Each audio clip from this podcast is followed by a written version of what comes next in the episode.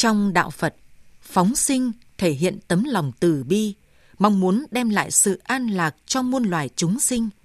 Do quan niệm thực hiện phóng sinh là tu nhân tích đức, cứu giúp muôn loài, thì bản thân sẽ không gặp vận hạn xấu, tâm sẽ thanh thản hơn, nên ngày càng đông người làm theo.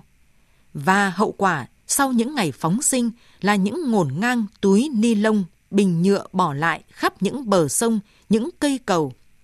Chưa kể đến việc mua lại những sinh vật bị đánh bắt để phóng sinh đã khiến dòng sông hôi thối bốc mùi vì xác sinh vật chết nổi sau đó.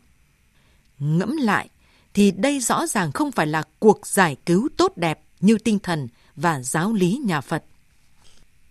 Dịp này, khắp nhiều con sông hồ cả nước như sông Thu Bồn, sông Hoài, Quảng Nam, sông Đồng Nai, Đồng Nai, sông Sài Gòn, thành phố Hồ Chí Minh lại có hàng nghìn ngọn đèn hoa đăng, đèn trời thả mỗi tối.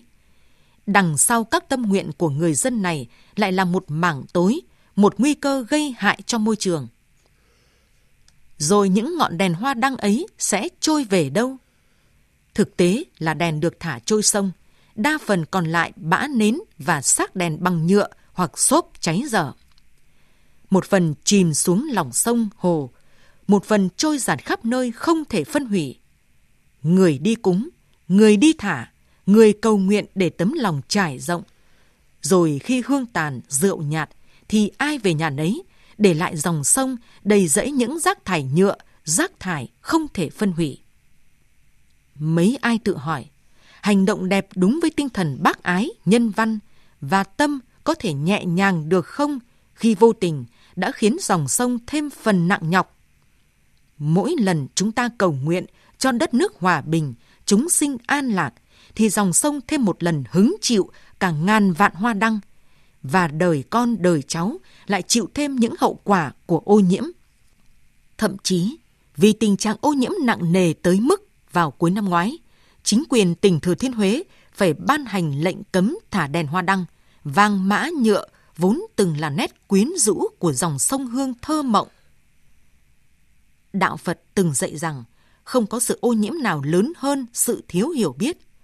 Còn khi đa số mọi người đều nhận ra sự nguy hại của các rác thải nhựa, rác thải khó phân hủy, có thể làm chết các hồ đẹp, dòng sông, thì tại sao vẫn tiếp diễn những hành động đó? Không phải nhiệm vụ của chị lao công, công nhân môi trường, của các nhà lãnh đạo nào đó mà bảo vệ môi trường là trách nhiệm của mỗi người dân chúng ta. Việt Nam hiện đứng thứ tư trên thế giới, với mỗi năm có khoảng 730.000 tấn rác thải nhựa ra các dòng sông và biển cả. Chính phủ đã ban hành chương trình hành động phát động phong trào nói không với rác thải nhựa nhằm phần nào giải cứu cho môi trường. Không ai phủ nhận những giá trị văn hóa truyền thống, nhân văn của dân tộc.